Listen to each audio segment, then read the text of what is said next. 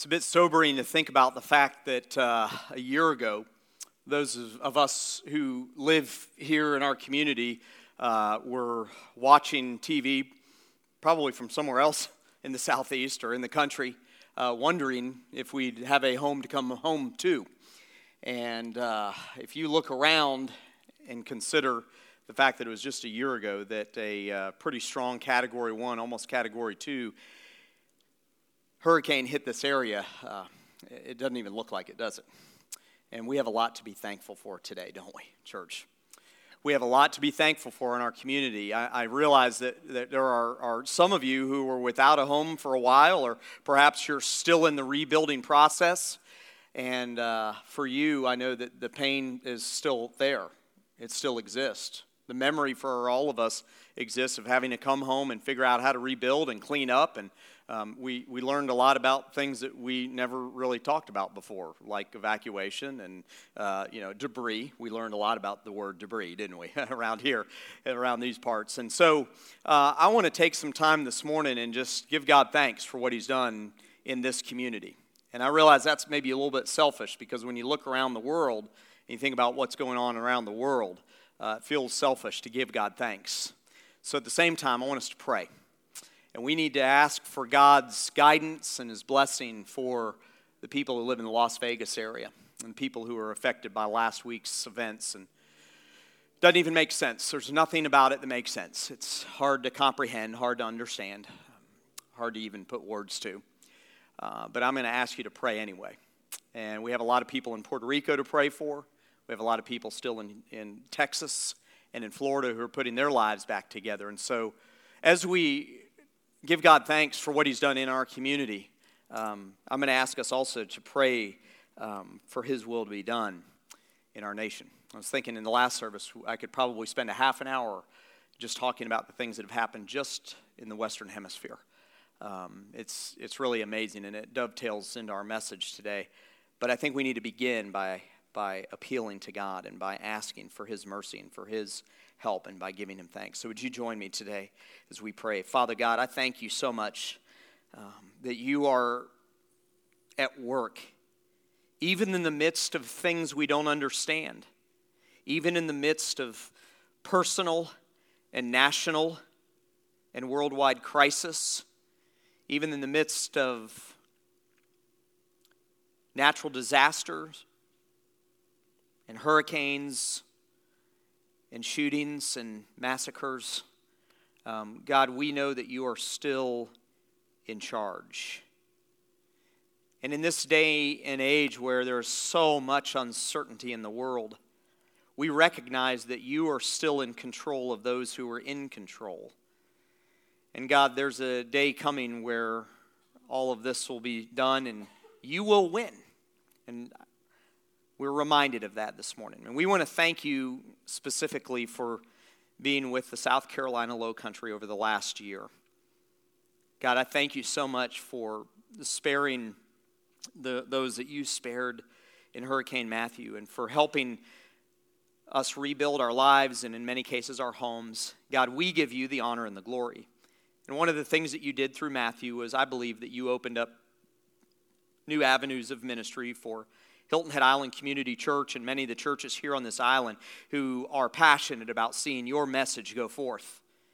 A lot of the layers of the onion were unpeeled over the last year, God. And for that, we want to get on your page. We want to join in what you're doing, and we want to be a part of your message being proclaimed in this area and in our nation and around the world. And God, I pray right now for the, for the uh, people of, of Las Vegas. Uh, it is impossible to make sense of what happened last week, but it's so tragic and it hurts so deeply on so many levels. And I pray for the families who were affected. God, I pray for those who, whose family members were uh, a week ago with them and now they're gone. And God, wherever they live, I, I pray for peace and I pray for comfort, but most of all, I pray for spiritual reconciliation. I pray that you would use this horrible event to draw them to you put people and things in their lives that would draw them to you. I pray for our churches. I can think of three pastors by name who, God, are, are a part of that community there in Las Vegas. And I pray right now, even as they're getting up to, to bring your word to people who are hurting, God, that your Holy Spirit would move in Sin City. That can happen. And as we prayed as a group of people last week for a revival to begin there, I, I pray that you would begin, that your Holy Spirit would begin moving right now. I pray for the people of Mexico who have been through two earthquakes and the people of Puerto Rico who have been through a terrible, tragic hurricane, and the people of uh, Texas and Florida. And God, I pray that you would help them rebuild their lives. And God, I pray that your word would be made known, that your gospel, your good news would be made known, and that you're high and lifted up as a result of these things. We give the next few minutes to you, God. May we learn a truth. May you lead us into a truth about what it means to be a truth teller as a lion tamer. God, help us to be strong and courageous, just like Daniel was in the business of speaking the truth to lions. Go with us now. In Jesus' name, I pray. Amen. Amen. For those of you I don't know, my name's Todd. I'm the lead pastor, and I'm really glad that you're here. And if you have your Bibles today, uh, you can turn to Matthew. We're going to be in a lot of different scripture, but Matthew 2, 4, and 5, chapters 2, 4, and 5 today. And, and some of you are like, hey, if we're in Daniel and we miss chapter 3, that's like the most important part because when we think of the Old Testament character of Daniel, we think of Daniel and the what? You can say it with me. The lion's den, right? Yeah, absolutely. And Shadrach, Meshach, and Abednego in the fiery furnace, right? We think of that. And, and so, what we're doing in this series called Lion Tamers, we're taking a look at the life of Daniel, which really is described in the first six chapters of Daniel. And, and we're trying to glean what we can from his life. And wow, it was an exciting, uh, amazing life, a life that was, was lived in, in courage for God and not in fear for, for what might happen. But that didn't happen automatically. The, the story that we're looking at takes place about 500 years after David, about 500 years roughly before Jesus. And, and it really takes place because uh, of a group of people who were in Jerusalem, uh, this, really the, the city where, where everything began with the nation of Israel, God's people. And uh, they were taken captive by one of the most terrifying horrific kings that has ever existed on the face of the earth, King Nebuchadnezzar. And King Nebuchadnezzar was, was an evil, violent person who came into Jerusalem, and the things that he did to take over that city, it's, it's hard to even speak of what he did. And he took a group of them, he took them captive out of Israel or out of Jerusalem, and he took them to Babylon, and it's a long way away. And so we find Daniel, a young boy who watched King Josiah's character and watched him come in and, and, and bring the things of God back to the people of Judah and the Jewish people.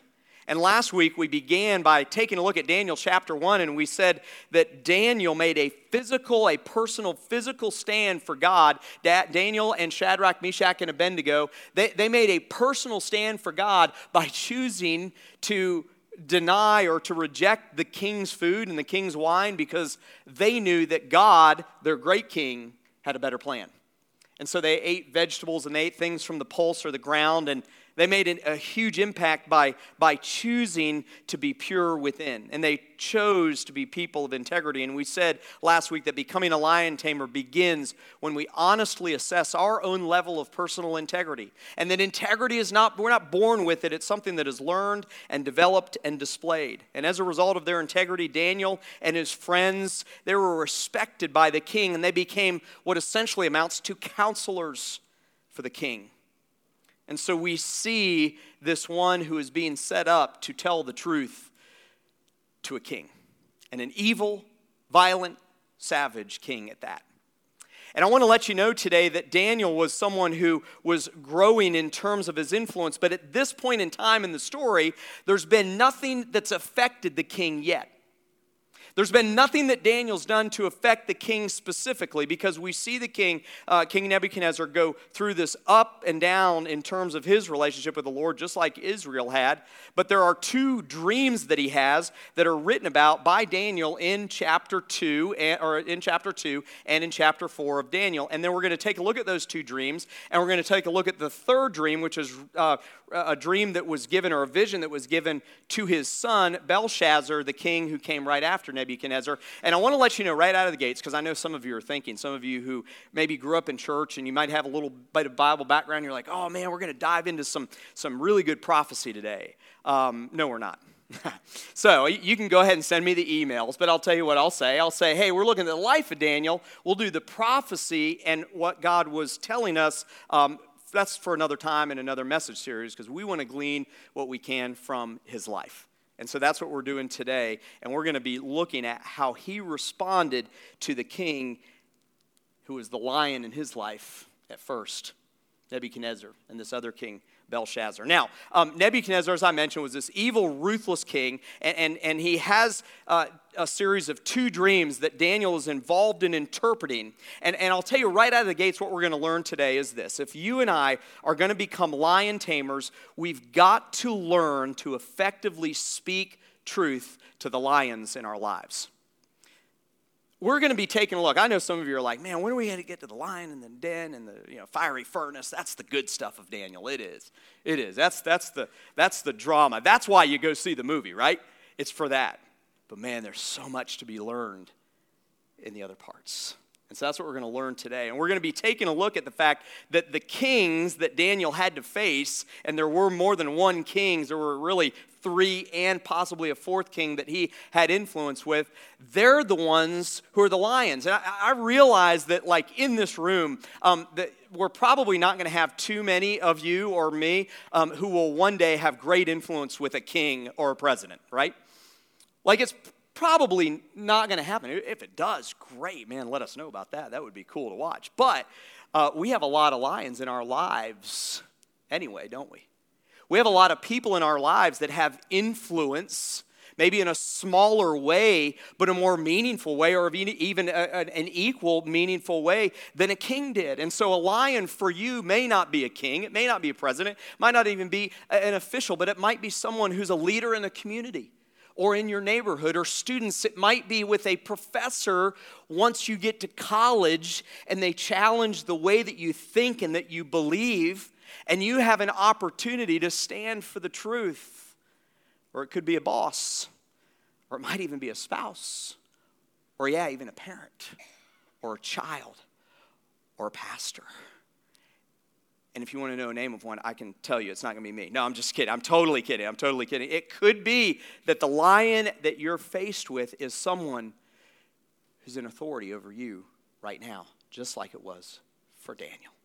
And it could be that you hear something that they say is truth, and you go, man, that does not sound like it's God's word. We're going to be looking at what Daniel did today to speak truth to a lion. And I got thinking about why is it so hard to speak truth to a lion?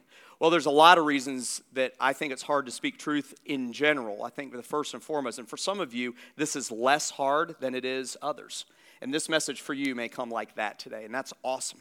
But for the rest of us, this is something that we need to hear, and we need to have the Spirit of God lead us on and help develop our lives. Because sometimes telling the truth to a lion exposes weakness in us, and that's difficult. And sometimes speaking truth to the lion exposes a weakness in them. And I don't know about you, I don't want to mess with exposing the weakness of a lion to the lion himself. It could be that uh, in communicating or speaking the truth, it hurts someone who we're afraid to hurt because we actually love them. It could be that you're like me, you're a people pleaser, and man, speaking the truth is, is something that you know you're going to disappoint the lion. You don't want to disappoint the lion. But in Daniel's case, what it is, is that he reveals something ominous.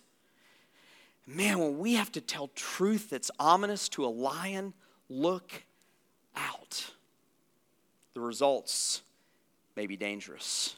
Now, Daniel has these, uh, Daniel is confronted with interpreting these first dreams, and we're going to take a look in chapter 2. Let's go right to God's word and take a look at uh, Daniel chapter 2. Now, what's happened is the king has brought his magicians and his enchanters and what's the Chaldeans in, these people that he relied on to interpret his dreams. And he said, Hey, everybody, I had this dream, and, and, and I, I need an interpretation on this dream. And they respond by stroking his ego. They're like, oh, great and glorious king, you're the best ever. That's one way to respond to the truth, right?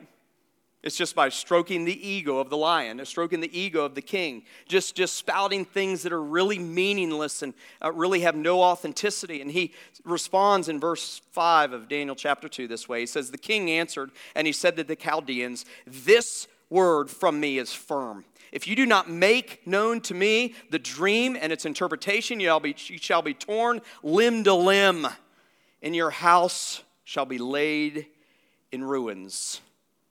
But if you show the dream and its interpretation, you shall receive from me gifts and rewards and great honor. Therefore, show me the dream and its interpretation. Uh, this guy is probably not like the best motivational speaker in the world, right? You know, like it's all about fear and intimidation. It's all about power and position with Nebuchadnezzar. He's not going to be the one that's going to like train leaders how to inspire other leaders because his way is all about fear and intimidation. And, and they answered and, and they said this Well, just show us a dream in, in verse 6. But if you show the dream and its interpretation, he says, you shall receive from me gifts and honor. Verse 7 They answered a second time and said, Let the king tell his servants the dream, and we shall show its interpretation. And the king answered and said, I know with certainty that you're trying to gain time. You're just trying to waste time, trying to buy time, because you see that the word from me is firm.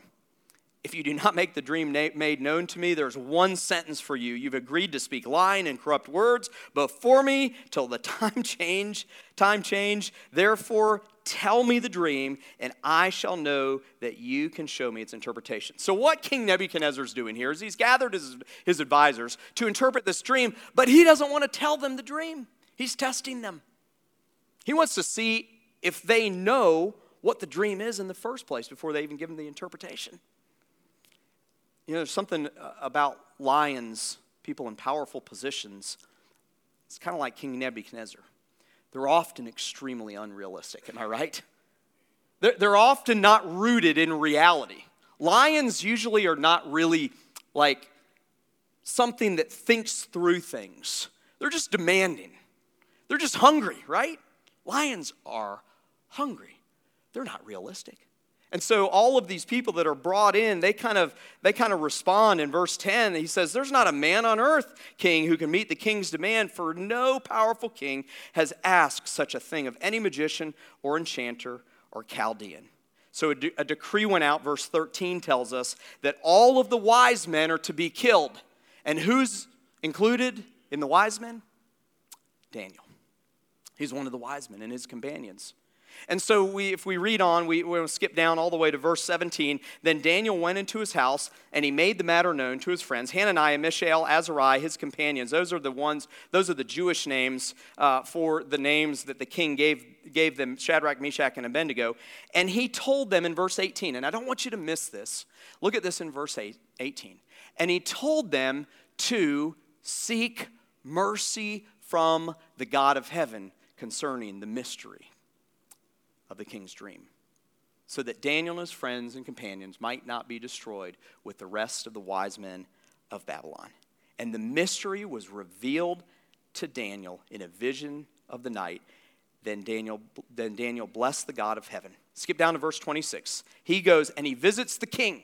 Daniel goes in, in front of the king and, and the king declares to Daniel, whose name was Belteshazzar, Are you able to make known to me the interpretation? And Dan, Daniel said this He said, No wise man, no enchanter, no magician or astrologer can show the king the mystery that the king has asked for. But look at verse 28. He says, There is a God in heaven who reveals mysteries. And so, in this moment, when Daniel is faced with the lion in his life, that at this point in time is King Nebuchadnezzar, who's trying to ask something or is asking for something absolutely insane and ridiculous, what does Daniel do? He appeals to God in heaven. He appeals to God in heaven and he gives glory and he gives honor. He says there is a God in heaven. And then Daniel goes on and he actually interprets the dream that Nebuchadnezzar had. And the dream is all about this giant statue that's made of all of this precious metal, and a stone comes in and, and, and destroys the whole thing. And essentially, the bottom line in the dream is, is that all these different nations will be destroyed over time, but the first nation that's going to be destroyed, King Nebuchadnezzar, is yours. Put yourself in Daniel's shoes for a second. Like God has given them the ability to interpret this dream. And the dream is not, you know, a dream about Nebuchadnezzar's power and wealth continuing or expanding. It's not about Nebuchadnezzar having you know, all these great generations of children and all of these, these things that are good and, and, and, and, and good for Nebuchadnezzar and, and Babylon. It's about Babylon and Nebuchadnezzar being destroyed. This is not a good career move for Daniel at all. And I don't know about you, but I'd be like, hey, God, uh, is there a second interpretation of this dream? Is there better news that I can deliver to the lion? But Daniel tells King Nebuchadnezzar anyway. And what happened, we see in verse 46. Nebuchadnezzar fell on his face and he paid homage to Daniel. And go the, all the way down to, to verse 48. The king gave Daniel high honor and many gifts. But in verse 47, go back up for a moment, the king answered and said to Daniel, Truly, your God is God and Lord of the kings. You see, this savage terrorist of a king turned to God because of Daniel's obedience to tell the lion the truth. A second dream comes along we find it in Daniel 4, and I'm not going to go into details, but Daniel essentially has to interpret this dream that King Nebuchadnezzar has. And the interpretation is, is that King Nebuchadnezzar, you're going to end up on all fours, and your whole body is going to change into what amounts to an animal, and you're going to be scratching the ground and have water on your back, and you're going to turn into what I kind of picture as like a combination of about five different animals. Again, not a great career move to be able to tell the king this terrible news. And in an instant, what Daniel interprets a dream as ha- happens to King Nebuchadnezzar. And Daniel tells him, Therefore, O king, in verse 27 of Daniel 4, let my counsel be acceptable to you.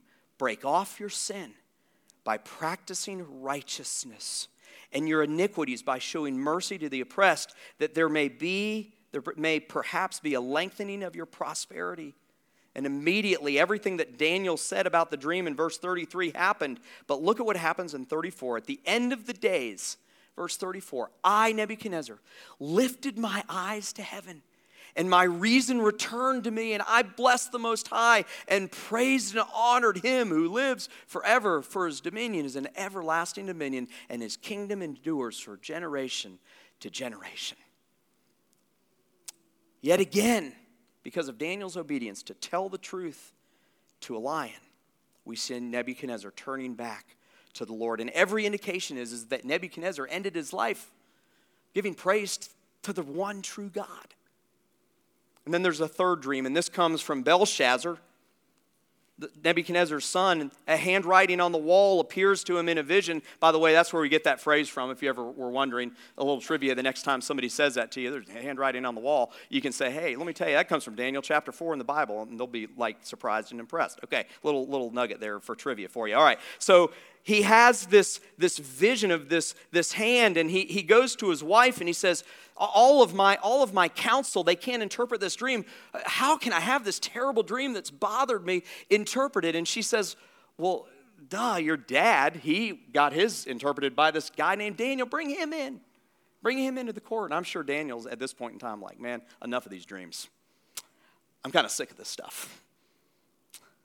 But he doesn't say that does he he does what god's told him to do and he interprets the dream. And what happens in Daniel 5 is as we see him interpreting this dream where this king, the son of King Nebuchadnezzar, sees this handwriting on the wall, and the hand writes several different things. And uh, among them are, are some things that Daniel interprets this way. And God gave Daniel the, the, the answer to this, this vision that he was going to be destroyed and that the whole kingdom of Babylon was going to be destroyed. Look at verse 22, where Daniel tells him what he's supposed to do. And you, Nebuchadnezzar's son, Belshazzar, have not humbled your heart like Nebuchadnezzar finally did, though you knew all of this. It's not like he didn't know what his dad went through. He knew exactly what he went through. He watched him finally humble himself at the end of his life, but he didn't humble himself. In verse 23, but you have lifted up yourself against the Lord of heaven. Going down a little bit, it says, You have praised the gods of silver and gold and bronze, but the God in whose hands is your breath and who are all your ways you have not honored. In verse, skip down to the end of the chapter, and we see that very night in verse 30, Belshazzar, the Chaldean king, was killed, and Darius the Mede received the kingdom, being about 62 years old. You see, this is the end of this great nation of Babylon. This is the end of King Nebuchadnezzar and his son's reign. This is it. Here come the Medes and the Persians. And in history, at some point in time, probably in, in you know, elementary school or middle school, um, you learned about the Medes and the Persians coming to power around the world. And that's what happens here. And there's so many things that tell us about what happened in history leading up to this time, and so many things later in Daniel that tell us about what's happening, uh, going to happen in the future. But I got to tell you, what's happening right here in Daniel's life is he learns how to speak truth to a lion.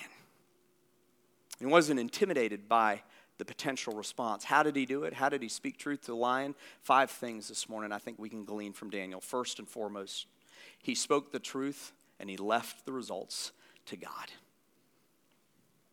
He spoke the truth and he left the results to God. Three times Daniel interprets these dreams and visions that these two kings have, and three times God tells him to speak the truth. Truth to that lion that they probably didn't want to hear. And Daniel spoke it anyway. Daniel spoke it anyway. God told him to speak the truth, and you and I, we don't have to be Daniel to be a Daniel. We don't have to be someone who has a picture and a vision that God's given us of the future to speak the truth into the life of someone who has great importance in our lives or in the lives of others. In fact, Jesus tells us in, in John chapter 8, he said, um, when he was talking to, to his disciples and to his people, Jesus said to the Jews who had believed him, If you abide in my word, you are truly my disciples, and you will, I want you to say that next word with me, you will what? Know the truth. And the truth will do what? Set you free. See, Daniel understood that the truth would set him free. And that's what he did. He spoke the truth and he left the results to the Lord. But sometimes um, we as Christians, we have a habit of claiming that we're speaking the truth, and all we're doing is really trying to get our way. We take God's word and we change it and manipulate it for our benefit.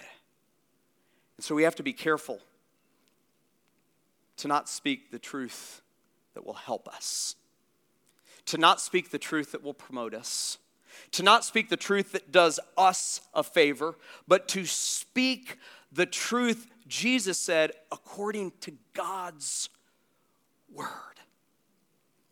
It's God's truth, not our agenda. It's God's truth, not what we think is right. It's God's truth, not our political thoughts on things.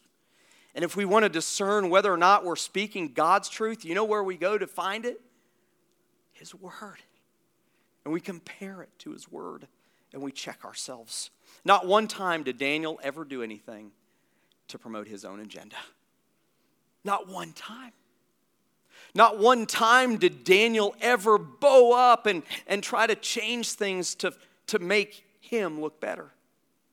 But he spoke the truth and he left the results to God. How do we speak truth to a lion? Secondly, we enlist friends for prayer and wisdom.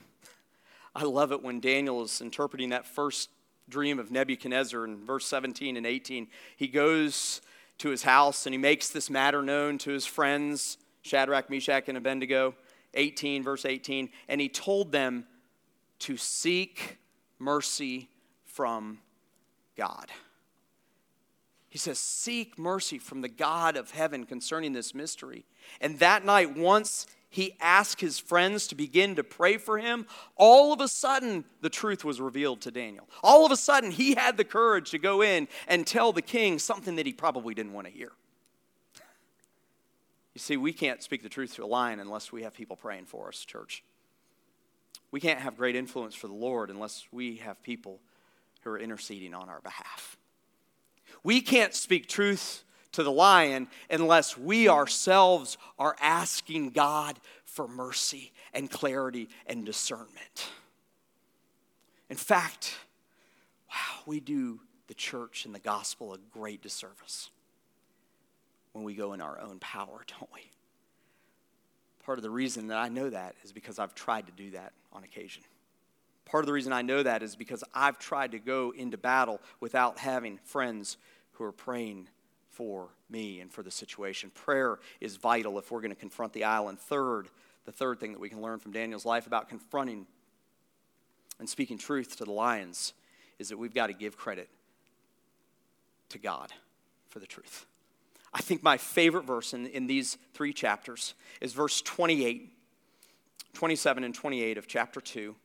Daniel answered the king and he said, There's no wise men, enchanters, magicians, or astrologers that can show the king the mystery that the king has asked. And I don't know about you, but when I, when I end that verse, I'm expecting the next verse to be this.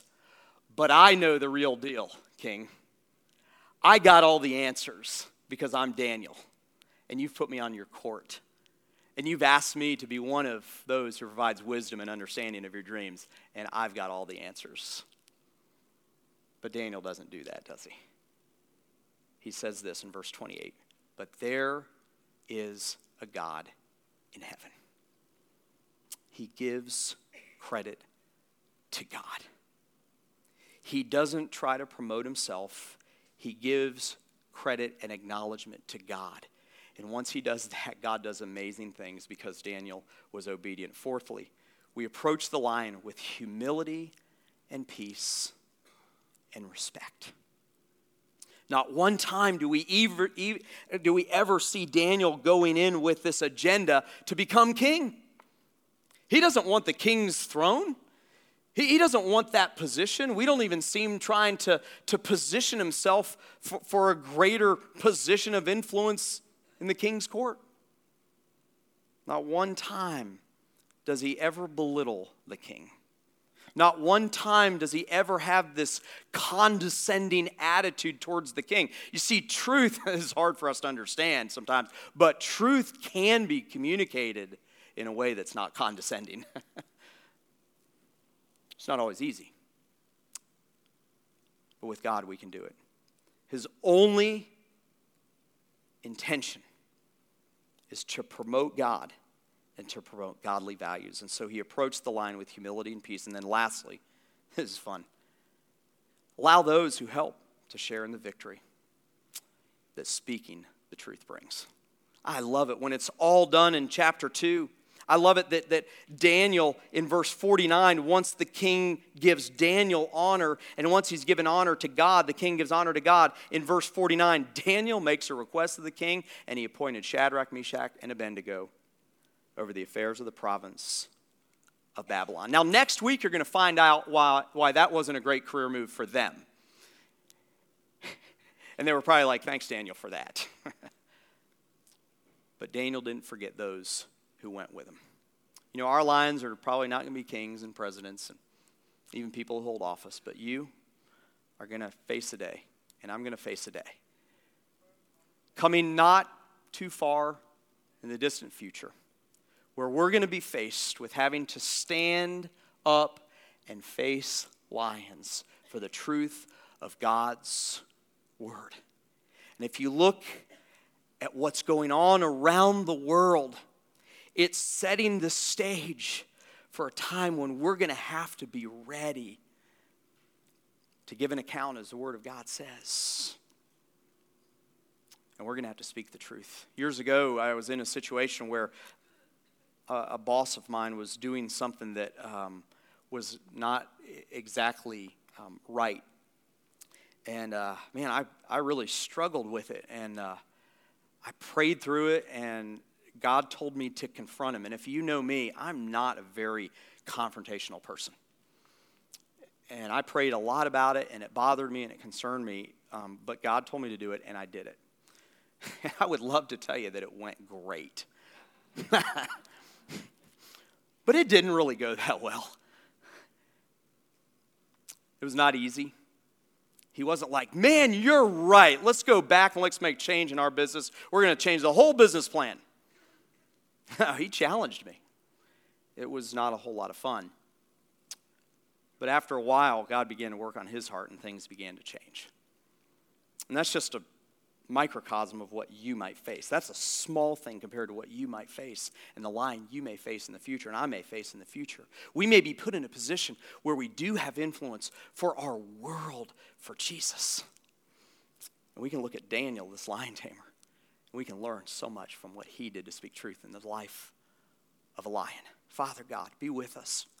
Prepare our hearts, prepare our minds for the day that's quickly coming where and it's already here in many ways. And whether it's in our schools or our homes or our businesses, in our towns, in our governments, God, where we may have to be truth tellers. And the person that we have to tell the truth to of your word is a lion. And God, we can choose to be fearful of their response. We can choose to live in fear and never speak up. But Father God, I pray that we would have the courage to speak the truth for your good and for your glory, not so that we can be the hero, but so that you can be the hero. Not so that we are made famous and can write the book, but so that you are the one who's made famous. You've already written the book, God. God, help us to get on your page in terms of speaking the truth in our, our times, in our this season, in our world that is so confusing. God, help us to do it with humility and grace and covered with love and not hatred. God, help us as a church, capital C, to be leaders in this in our world when it's so confusing and, and and confounding, God. May you use us. May we be um, your messengers for truth in an age that uh, is different than any other age that we've ever faced in humanity. God, help each one of us in this room who are Christ followers uh, to be men and women of integrity so that once we communicate the truth that they don't see inconsistencies in our lives and then, God, when we have the opportunity, when we have the chance, God, may we trust in you. May you, the Redeemer, be with us. May we be reminded that you saved us for eternity from our sins and that we have your power on our side to speak the truth to the lion. Thanks for Daniel. God, we thank you for Daniel. We thank you for the example he was. May we walk in that spirit. In your name we pray. Amen.